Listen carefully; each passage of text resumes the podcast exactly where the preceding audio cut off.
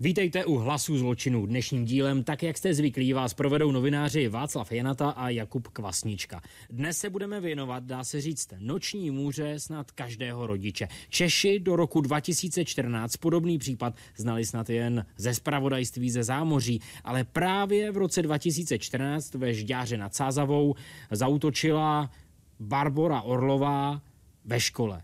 A obětí se stal teprve 16-letý student. 16-letý student Petr Vejvoda. Eh, paradoxem tohohle případu je, že vlastně všichni jsou v něm oběti, včetně vražetkyně Barbory Orlové, která trpěla v době činu paranoidní schizofrenii a byla nepříčetná, byla v nepříčetném stavu. Je to i případ, kdy i my média máme svůj podíl na tom, že přišel jakýsi strach eh, ze schizofreniků, z vraždících schizofreniků. Opravdu tehdy to bylo maximálně vyhrocené a vlastně udělali jsme, mm, ano, jak my to umíme, občas hystericky i z nemocných lidí vlastně vraždící monstra. Přitom samozřejmě schizofrenici v drtivé většině nevraždí. Můžeme si říct, že jedním z nejznámějších schizofreniků je třeba eh, John Nash, známý ekonom, držitel Nobel The tinny. Který se proslavil i díky filmu eh, Čistá duše, kdy my jsme mohli nahlédnout do toho, co se vlastně děje v hlavě lidem, kteří mají eh, jaksi bludy, více osobností a mají problémy s vnímáním reality. Vlastně příčinou té schizofrenie je nadměrná produkce dopaminu, v podstatě se předávkuješ dopaminem a tento dopamin jak si zkresluje realitu. I když schizofrenik vidí to, co vidí všichni ostatní lidé, tak o ten dopamin mu jaksi zkresluje uh, tu pravost toho obrazu a uh, jak si mu dává různé paranoidní zjevení a vize. Uh, co se přesně dělo v hlavě Orlové, popsala psychiatrička Holanová, která dělala posudek v tom roce 2014, když se tohle stalo. Schizofrenik za nemoc nemůže, útočí jen proto, že se cítí být smrtelně ohrožen nebo chce něco závažného vyřešit, říkala Holanová. Eh, Orlová totiž vlastně tím, že vnikla do té školy, chtěla vyřešit démony ve své hlavě, kterých se bála a vlastně to myslela dobře, protože si myslela, že jí ovládá jakýsi člověk, který chce pak ovládnout svět a jedině její smrt povede k tomu, že bude zneškodněn i tento člověk. Z její strany to byl zoufalý čin pro dobro společnosti. Rozhodla si tak jednat i za cenu, že sama při té akci zemře, říkala odbornice Holanová.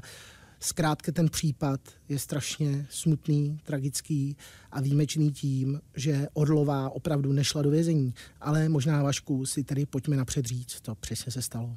To si můžeme popsat naprosto přesně, protože, jak už si říkal, tenhle ten případ byl mediálně velmi pečlivě sledován. Já se možná ještě trochu vrátím k tomu, co si říkal, protože ano, na jednu stranu e, média vytvořila možná jakési stigma ohledně schizofreniků, ale na druhou stranu také eh, mnoho lidí se právě o schizofrenii začalo víc zajímat, začalo jí víc řešit a možná se jí začalo snažit i víc porozumět. Ale pojďme do toho 14. října roku 2014.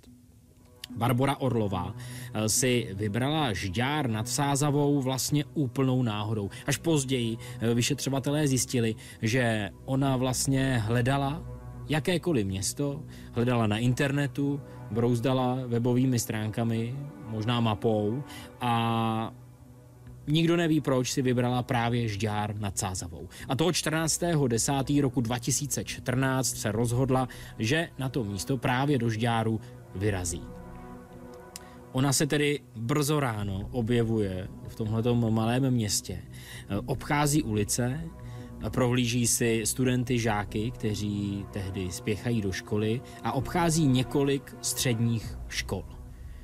Není také eh, vlastně nikdy pořádně vysvětleno, proč si vybírá právě střední školy, ne základní ani mateřské, vybírá si eh, ty středoškoláky a pozoruje je. Ve Žďáru nad Sázavou je několik středních škol a ona většinu z nich obchází. A možná si i tak trochu typuje, jak je složité a jak je jednoduché se do té nebo oné školy dostat dovnitř. Nakonec pravděpodobně souhrou náhod si vybírá obchodní akademii a chvíli pozoruje vlastně studenty, kteří vstupují dovnitř. Musíme si říct, že tahle škola a obchodní akademie už v roce 2014, kdy to ještě nebylo tak obvyklé, už byla poměrně dobře zabezpečená, protože každý žák měl svůj čip a pomocí toho čipu eh, se mohl vlastně dostat dovnitř, projít vchodovými dveřmi a dostat se dovnitř.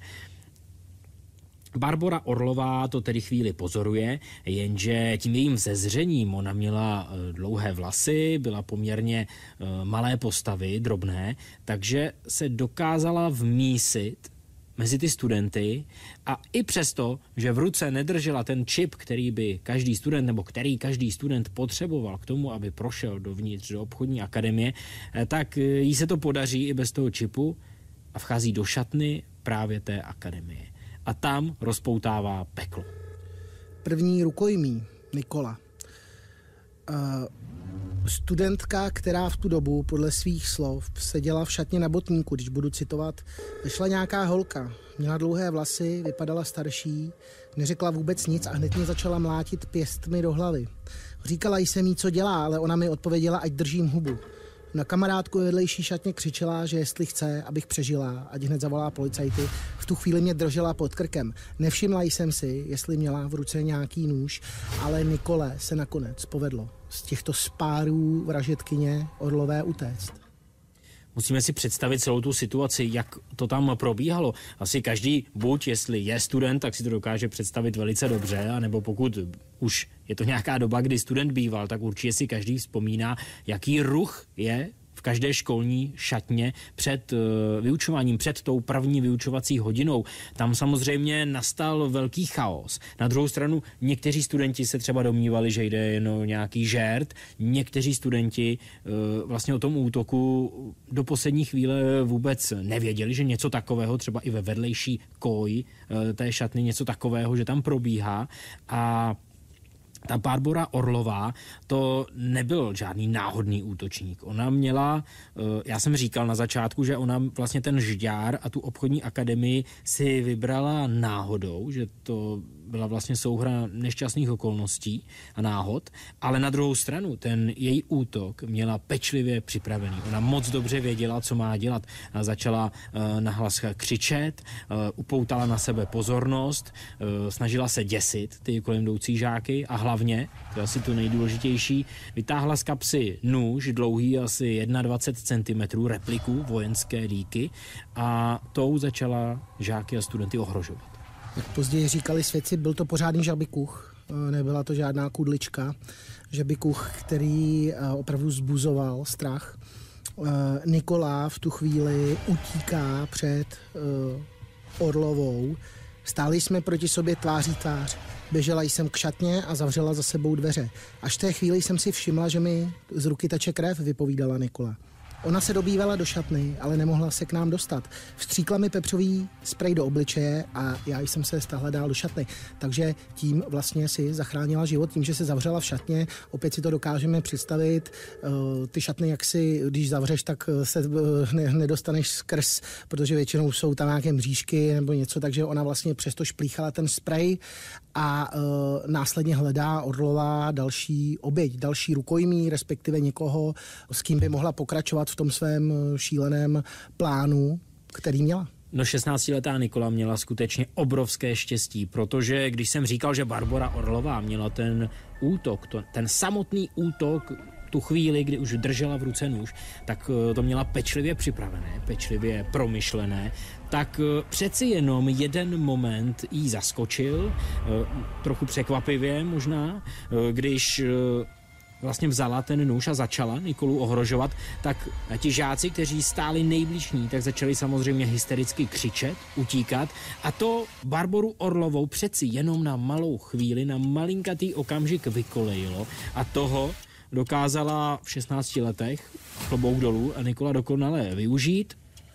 Dokázala se vymanit vlastně eh, z toho, jaký Barbara Orlová držela a vzala nohy na ramena, jak už si popisoval. Eh, Barbara Orlová, eh, jak se později ukázalo, byla psychotička, byla paranoidní schizofrenička a v tomhle svém šíleném amoku běhá kolem dalších kojí šatén a snaží se do nich dostat. Až se dostane a získává, když to řeknu cynicky, další rukojmí. To byla 16-letá Lucie. Ta v tu chvíli eh, zrovna přišla do školy, zrovna vešla do té šatny, eh, vůbec nevěděla, co se nám v ten okamžik děje. A teď znovu musíme zopakovat, znovu si musíme představit ten obrovský chaos těch desítek dětí, eh, které křičí, pobíhají po šatně. Mezi nimi je tahle ta žena drobné postavy s 20 cm nožem v ruce. A ta Lucie právě vchází pravděpodobně se diví, rozlíží se, vůbec nechápe, co se vlastně děje, co se to eh, v té její škole odehrává. A v tuhle chvíli naopak využívá zaváhání právě Barbora Orlová, zaváhání té studentky, která skutečně nechápe, co se v té šatně děje, je překvapená a chytá jí a nůž jí přikládá pod krk. V tu chvíli se na scéně objevuje hrdina Petr Vejvoda. Jediná oběť eh, tohodle šílenství je vlastně zázrak, Eh, že to skončilo v úvozovkách jenom jednou vraždou, protože přesně jak si říkal, ten ruch v těch šatnách byl neskutečný a kdyby Orlová začala bodat kolem sebe, tak by to mohlo dopadnout o dost hůř. Ale možná to byl další jakýsi moment překvapení nebo něco, co vyburcovalo Orlovou k dalšímu postupu ve svém uh, plánu. A to, když Petr Vejvoda uh, se zastal uh, té studentky, kterou Orlová ohrožovala nožem, Eh, začal na pachatelku křičet, ať ji nechá, pustí jí, což byla jeho poslední slova. Pustí, nechí, pustí. Pachatelka s nožem od něj stála asi jeden metr. Pak uh, Petra bodla, a to přímo do srdce. Když budu citovat tu dívku, kterou vlastně Petr Vejvoda pomohl zachránit, skutečně jsem viděla, jak ho bodla přímo do hrudníku. Nůž vytáhla a otočila se na nás. Petr se mezi tím svezl na zem. Ta žena něco říkala. Když se k nám blížila, zaběhla jsem do vedlejší koje a zabouchla za sebou dveře. Já během studování tohoto případu, těch všech okolností, tak musím říct, že od samotného začátku jsem eh, byl stále více a více přesvědčen, že celá tahle situace musela vyděsit i samotnou Barboru Orlovou, protože ona s tím, že k ní přijde teprve 16-letý hoch Petr Vejvoda, opravdový hrdina, hmm.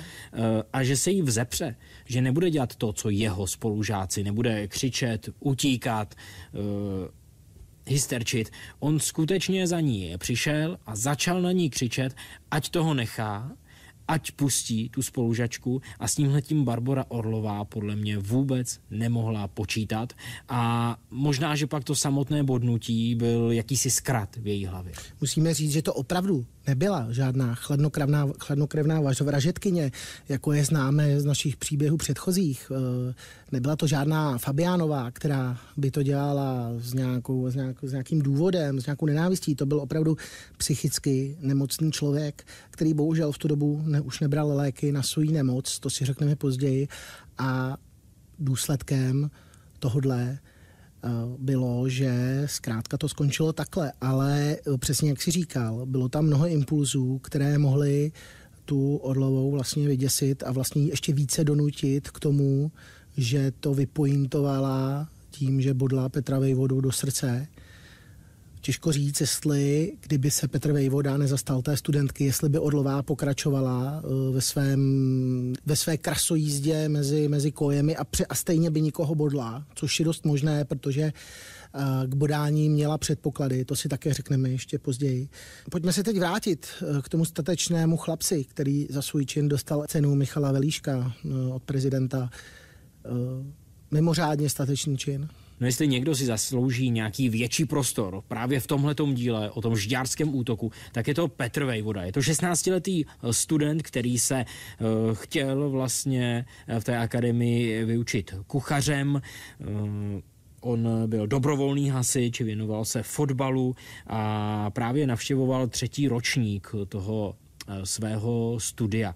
On bydlel nedaleko a vlastně do školy ho vždycky vozil jeho tatínek Kamil Vejvoda.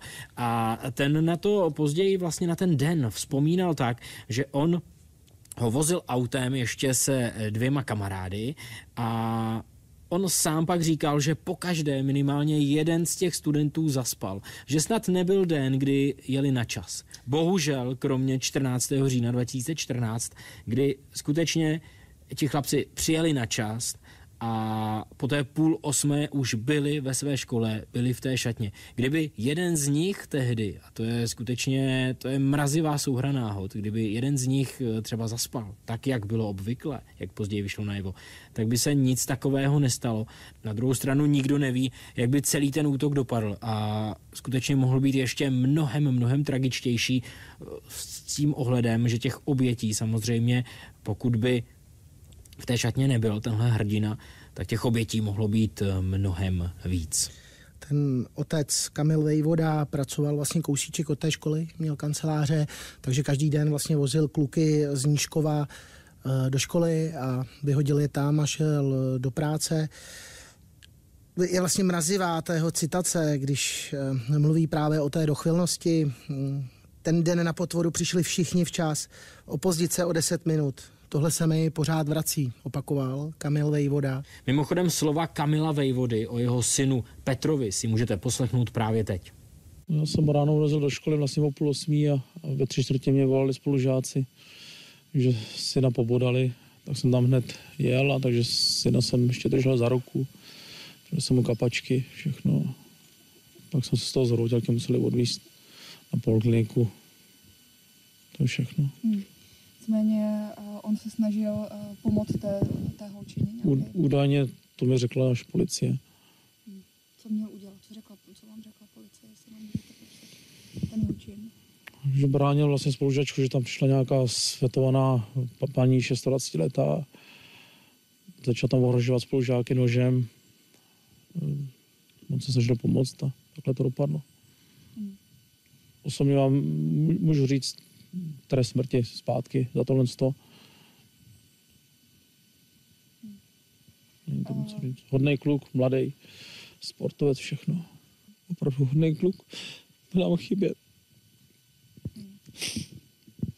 Ale zpátky k tomu dění v šatně v obchodní akademii ve Žďáru nad Sázavou. Petr Vejvoda už leží na podlaze v šatně, kolem je spousta krve. Během té potyčky navíc Barbora Orlová uh, vážně zraní i Luci. I tu 16-letou dívku, kterou stále drží jako rukojmí a kterou se Petr Vejvoda snažil zachránit. To se mu bohužel nepovedlo a celé té drama pokračuje dál.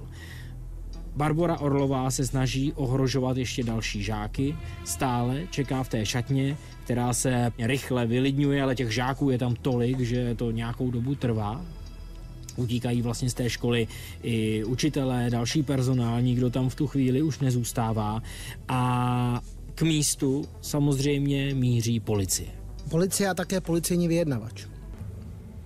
Policejní vyjednavač, který, eh, respektive vyjednavačka, když to řeknu eh, češtinářsky trošku kostrbatě a vyjednavač.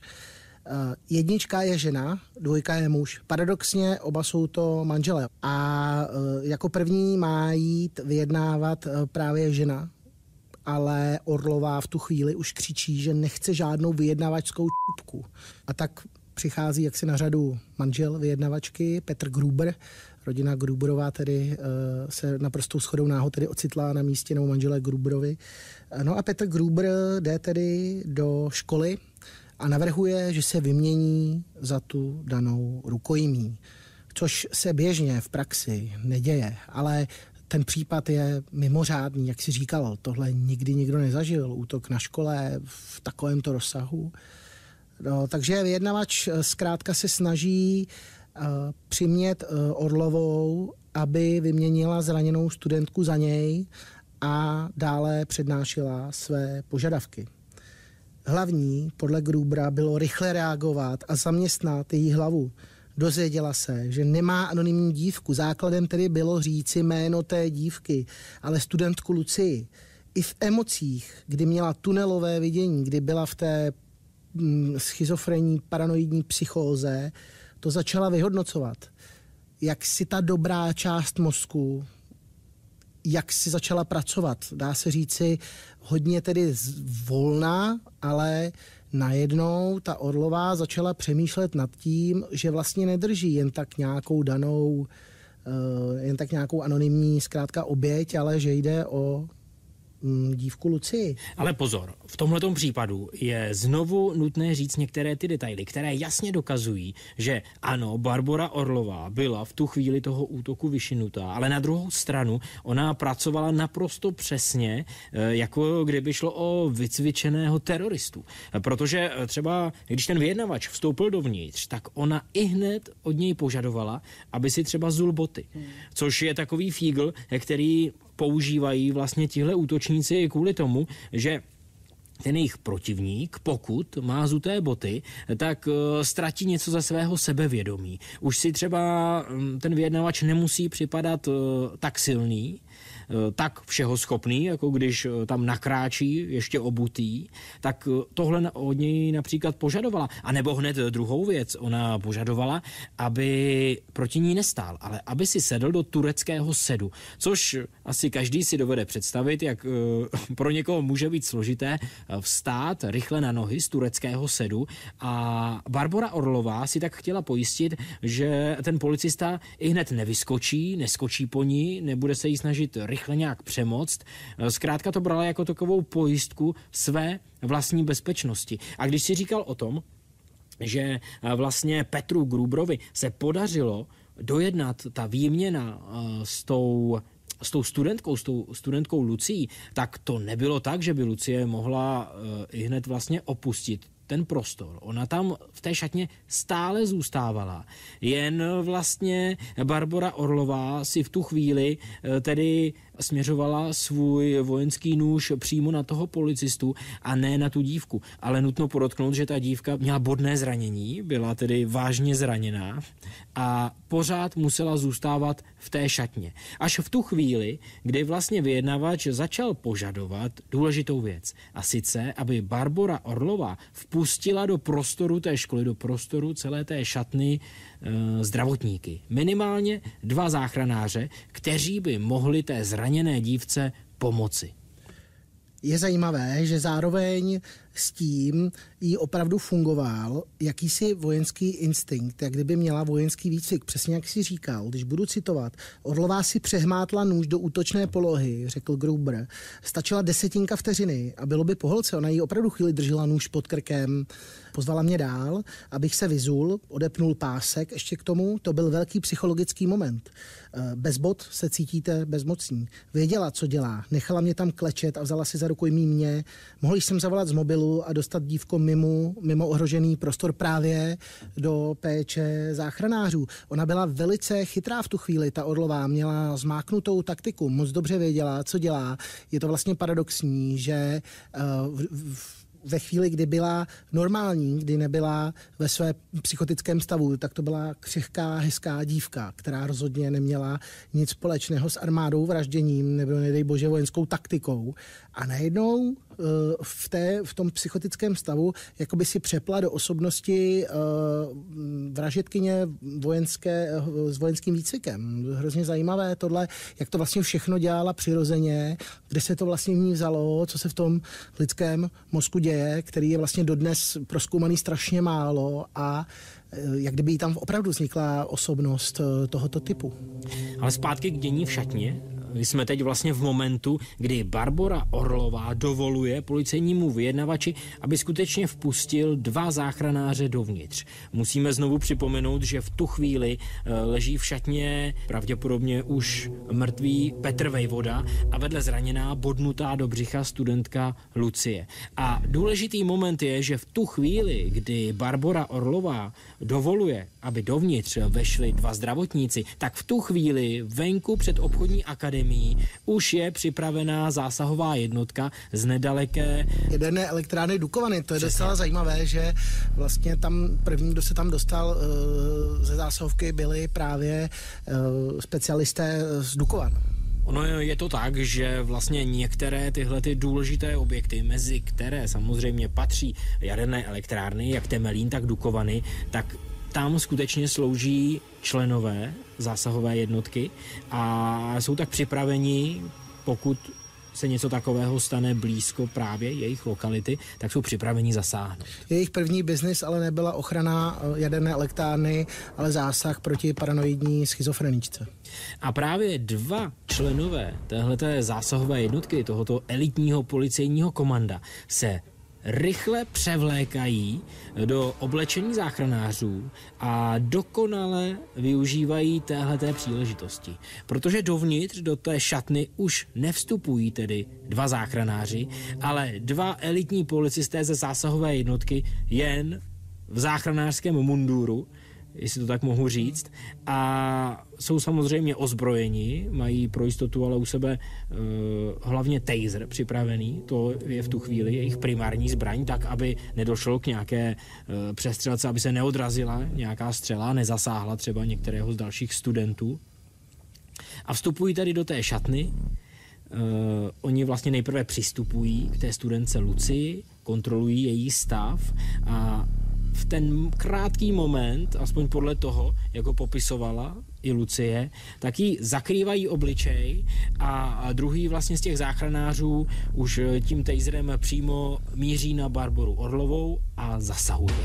Drama tím nekončí, samozřejmě na místě už je přítomen venku před školou otec Petra Vejvody Kamil, ve chvíli, kdy tato mm, akce končí, vbíhá do školy, nevím, jestli samozřejmě ve chvíli, bylo tam nějaká synchronizace a zkrátka vidí toho svého syna na zemi, kterému už není pomoci, protože Orlová ho opravdu bodla přímo do srdce, takže jediné, co může Kamil voda dělat, je vzít si na do náručí a zažívat nejhorší chvíle ve svém životě, které na které už nikdy nezapomene a které změnily naprosto všechno v jeho rodině sám Vejvoda říkal o svém synovi, on nebyl žádné kvítko, což jsme říkali už vlastně předtím, že málo kdy přišli včas do školy, hráli fotbal, kluci prostě byli to, byli to živí kluci, žádný, a Vejvoda mezi ně patřil žádný eh, šprti, nebo jak to říct. Eh, zkrátka měl smysl pro spravedlnost, nebál se postavit zlu, které přišlo do té školy a skončilo to samozřejmě úplně tím nejhorším činem. Z druhé strany je potřeba opět říct, že nebýt toho zásahu vody, možná by to dopadlo o dost hůř, možná by ta holka začala bodat kolem sebe, ta studentka by zemřela, možná by pak začala bodat další lidi. Opravdu byl začátek hodiny, byl začátek dne, bylo, bylo, bylo, zkrátka, tam všude byli, byli studenti a v podstatě ten kluk uh, tam do toho uh, to nějakým způsobem rozčísnul tím svým hrdinským činem. Takže opravdu znovu mm, vím, že mu to život nevrátí, ale uh, klobou dolů, klobou dolů před tím klukem. V 16 letech si tohle dovolit, nebo dovolit tohle udělat. Prostě kolik z nás by radši uteklo a chtělo si zachránit život, než aby se staralo o jiné, přiznejme si to. Žďár se v tu chvíli skutečně ponořil do smutku, možná nejlépe tu atmosféru eh, nám přiblíží rozhovory s lidmi, ze spolužáky, ze sousedy, eh, které se nám tehdy právě v tomhle městě podařilo natočit. Měli jsme ho rádi, že jo? Byl fajn kluk. Když si vlastně vezmu, že tam vlastně přes kopec chodím do školy, tak že se to vlastně mohlo v podstatě týkat nás a ne tady. Mohla si vybrat jakoukoliv školu. Mám z toho divný pocit. Úzkost. Atmosféra byla hrozná, všichni smutní vlastně se chodili i v průběhu tý, jakože jak probíhala ta škola, tak jste chodili zapalovat ty svíčky a vlastně potom jsme se jenom už povídali. Pojďme si teď říct, kdo byla Barbora Orlová. V době činu byla nepříčetná, protože přestala brát léky, které měla na svoji paranoidní schizofrenii. Sama Orlová dlouho popírala, že je nemocná a navíc se jí po těch lécích na schizofrenii prý dělalo špatně, byla unavená, taky zkrátka přestala brát a začaly ty její bludy v hlavě a ten její základní a nejhorší blud byl v tom, že ji někdo ovládá, respektive, že jí někdo se snaží dostat do hlavy a zároveň potom ovládnout celý svět. Zkrátka přesně takový ty paranoidní stavy, který ty těžké formy schizofrenie mají. Asi nejdrsnější skutečností na celém tom případu je, že Barbara Orlová byla už jednou za podobný čin zadržena, nebo respektive už to jednou udělala. V roce 2012 na Výhrově bodala. Zase bodala. ale nezabíjela. Jenomže oni v roce 2014 propustili vlastně jenom dva roky poté, co bodala poprvé. Pojďme si teď připomenout ten případ, co se stal v Havířově a pojďme si zanalizovat to, zdali měla či neměla být puštěna, protože to je tak strašně těžké soudit, tak strašně těžké analyzovat. Barbora Orlová v květnu roku 2012 napadla nožem družinářku v základní škole v Havířově. Eh, ona její bránila, ta družinářka, protože eh, Orlová chtěla unést eh, jednu z žaček, z žákyň. A Orlová na to reagovala tím, že napadla tuto družinářku a zasadila jí 11 bodných ran. Zasadila jí 11 bodných ran a ta nebohá družinářka tedy skončila vážně zraněná. A Barbara Orlová v tu chvíli, tedy v tom roce 2012 v tom Havířově, si skutečně jako rukojmí vzala jednu z školaček, teprve sedmiletou dívenku. A začala jí tak, jako to udělala i o dva roky později ve Žďáru, ohrožovat nožem. V tu chvíli přijíždí na místo vyjednavačka, ostravská vyjednavačka. Právě proto Orlová při tom svém druhém případu křičí, že nechce žádnou vyjednavačkou čuku, protože tu jednu už zažila v té Ostravě, s kterou vyjednávala. Uh, tahle šílená žena nechala prý ještě před tím samotným činem zkaz. Žádný obřad, rovnou na hřbitov, bez keců, bez jména a rakve. Stačí látka, chci být obličejem dolů. Opět se jí dostala do hlavy ta paranoidní vize toho, že jí chce někdo ovládnout a zároveň potom ovládnout svět a ona nevím, proč si vybírala zrovna tyto uh, opravdu citlivé cíle, ale myslela si, že to tím vyřeší. Co následovalo pak? Mimochodem je ještě zajímavé, eh, že ta družinářka to přežila a i ona dostala cenu Michala Velíška za statečnost a stejně jako ji dostal později Petr Vejvoda.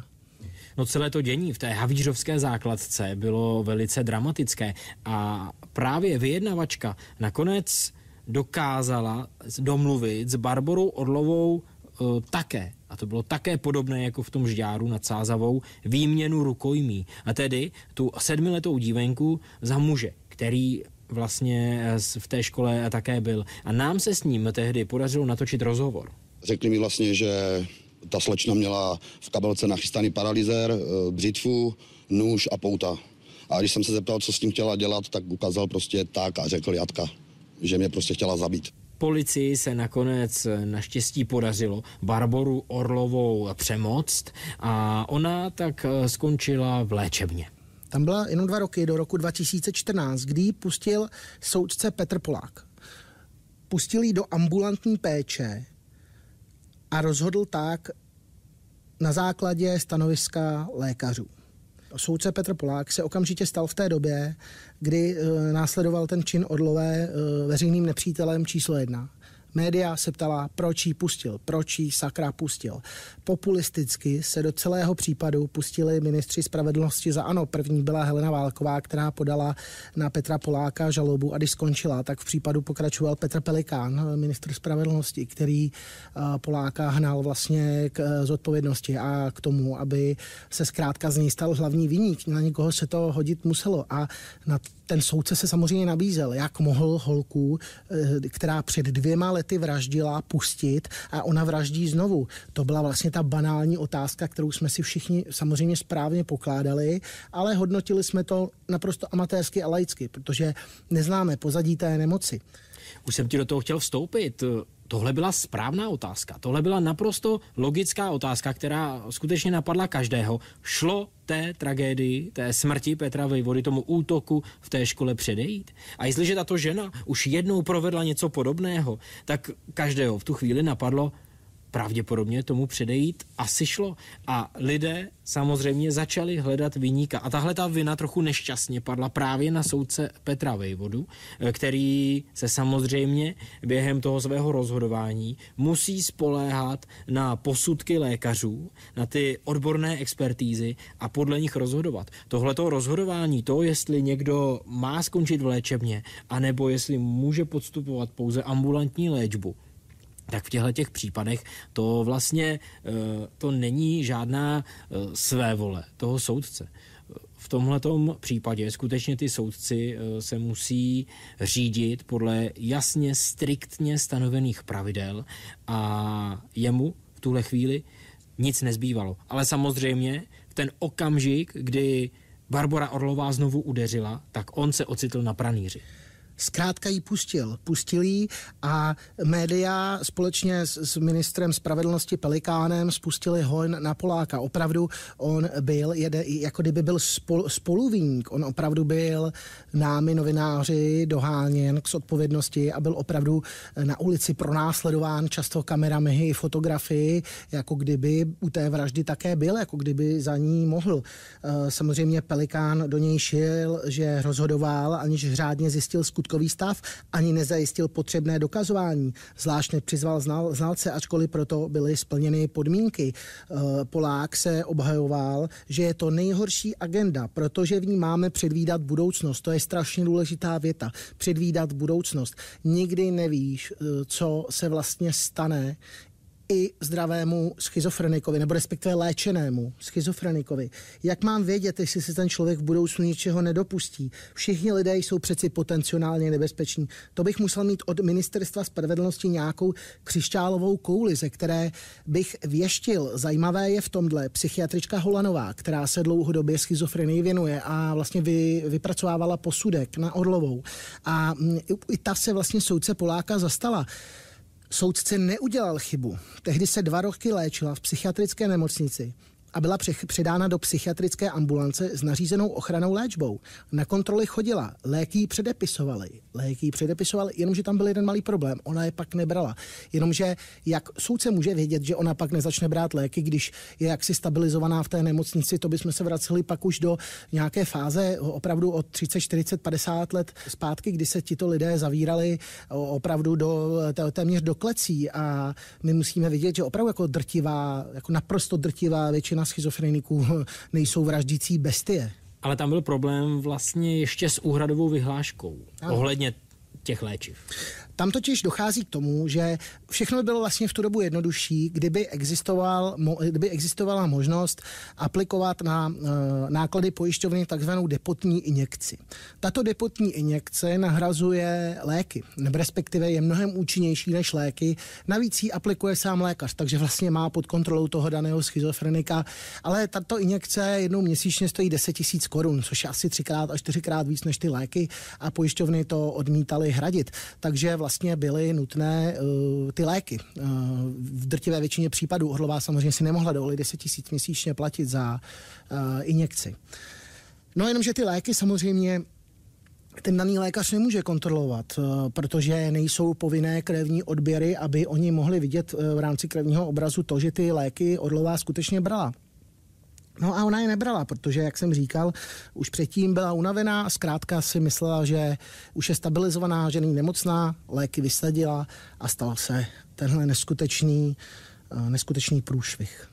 Druhý trest pro Barboru Orlovou už byl o mnoho přísnější, protože soud jí nařídil detenční léčbu. Možná se teď hodí říct, co to vlastně je ta detence. Je to vůbec nejpřísnější vlastně trest pro psychicky nemocné. Je nutné také říct, že je to vůbec nejdražší, co se týká eh, té péče, která je vlastně eh, těm odsouzeným věnována. Představme si to vlastně jako takové eh, vězení v psychiatrické nemocnici, kdy skutečně eh, ti odsouzení jsou zavření za mřížemi, ale na druhou stranu oni mohou mít svoje civilní oblečení, mohou mít například dvě návštěvy týdně a mohou dostávat balíčku s oblečením, s jídlem, s ovocem, kolik chtějí. A to ve věznici neplatí.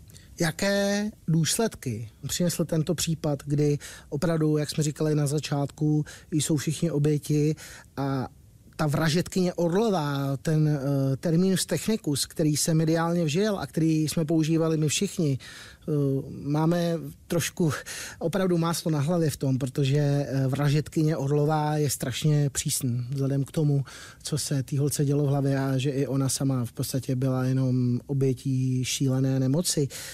Možná mm, aspoň jedno pozitivum z toho potom vzniklo, a to sice to, že ty dané depotní injekce už hradí pojišťovny. A to naprosto všem, protože ten tlak nastal opravdu ze všech strán a e, pojišťovny se zkrátka nemohly bránit moc e, argumenty. Z druhé strany ti nebezpeční schizofrenici, to, o to třeba usiloval ten otec Petra Vejvody, aby byli více kontrolováni, aby zkrátka přeci jen tam docházelo k nějaké regulaci jejich života, aby byli sledováni. V dnešní době je sledování poměrně populární, ale ty češ, čeští a nebezpeční schizofrenici zkrátka nejsou tolik e, pod, stále pod kontrolou. Ne, nemusí uh, jak si chodit na nějaké povinné uh, krevní odběry a tak dále ve chvíli, kdy odmítnou tu injekci naštěstí, aspoň tedy hlavní uh, věc, a to říkají odborníci, že vlastně bylo před žďárem a po žďáru, a po žďáru se aspoň stalo tedy to, že ty injekce jsou hrazené. Dalším smutným momentem bylo potom státní vyznamenání medaile za hrdinství, kterou Petr Vejvoda získal a kterou vlastně za něj převzal jeho otec Kamil Vejvoda. To bylo 28. října roku 2015. A tehdy prezident Miloš Zeman například také u Veselského rybníku v Novém Veselí na Vysočině nechal vysázet i dubovou alej, kterou věnoval právě tomuto 16-letému chlapci. Petrovi rodiče se rozvedli, to manželství nevydrželo, není se co divit, když odejde to nejdůležitější, co to manželství mělo, tak zkrátka ti lidé chtějí asi zapomenout. Manželka Kamila Vejvody začala nový život. Nakonec jsme to neustáli a rozvedli se. Dnes je vdaná, je z ní jiná paní. Také já mám přítelkyni, říkáme, musíš jí dál zapomenout.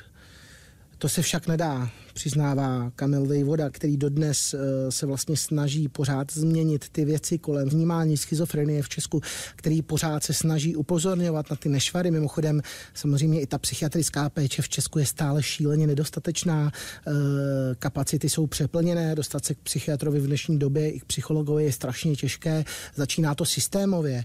Eh, samotný otec eh, vstoupil eh, do krajské organizace KSČM, kterou, nebo okresní organizace, kterou pak i vedl, eh, proslul i emotivním výrokem, že syn politika z ODS by spolužačku nebránil, za což byl brutálně kritizovaný a také se za to omluvil, protože my zase musíme chápat, že v těch emocích zkrátka ti lidé mm, někdy i říkají věci, které by asi neřekli. Těžko říct, jestli je mezi námi víc takovýchto barbor orlových, jestli opravdu pod tím povrchem těch psychických nemocí bobtná takové to nebezpečí. No ta konkrétní Barbora Orlová mezi námi není. Ta je stále v té zmiňované detenci a každý rok vlastně lékaři vypracovávají znalecké posudky a hodnotí, jestli náhodou už by nebylo možné jí z tohoto nejpřísnějšího trestu pro psychicky nemocné propustit nebo nějak ho zmírnit. Poslední takový posudek byl vypracován v září roku 2023. No a ten uvádí, že pro společnost je stále vysoce nebezpečná a její náprava je nejistá takže zůstává v detenci. Ale víš, co je zajímavé, že ta uh, Holanová, která na ní tehdy dělala posudek, naopak říká, že by jí dala šanci. V jednom z rozhovorů tvrdila, že od kolegů, kteří později v zabezpečovací detenci přešetřovali, jsem slyšela, že její duševní stav se výrazně zlepšil. Pochopila, že k různému činu došlo, protože nedodržela doporučenou léčbu a svého činu lituje. Mimochodem samotná Orlová dala rozhovor, nebo respektive v prohlášení až v roce 2016, dva roky po činu, uh, si také nasypala popel na hlavu, že chápe, co udělala, že nebrala léky, protože jí bylo špatně a že teď je jiný člověk a že jediný, komu může ublížit je sama sobě a že na ten čin každý den myslí a že nechápe, co vlastně udělala, co se jí to honilo hlavou, proč eh, jí takhle přeskočilo a proč to skončilo tím nejhroznějším činem, ale právě ta Holanová tvrdí, že se ten stav jí výrazně zlepšil, že si tedy uvědomuje, eh, co udělala, a svého činu lituje ale dodává Holenová důležitou věc. Obávám se však, že, jí, že její pobyt v detenci bude delší, protože se na něm podepsala medializace kauzy. A my už můžeme diskutovat jenom o tom, jestli si ta holka zaslouží další šanci pod injekcemi a léky, jestli ji opravdu máme pustit do společnosti, anebo jestli má být do konce života zavřená v detenci a nebýt dále nebezpečná. Samozřejmě jednoduché by bylo říct, že by měla být zavřená, ale nic není černobílé a já ti na to řeknu jediné, já opravdu nevím. Tohle objasní jedině další posudky, které ti lékaři, kteří o Barboru Orlovou eh, pečují, tak je, jak už jsem říkal, musí každý rok opakovat, aby zjistili ten její aktuální stav. A tímhle končí hlasy zločinu. Sledovat nás můžete na CNN Prima News na našem spravodajském webu a poslouchat ve všech podcastových aplikacích. A sledujte nás také na našich sociálních sítích.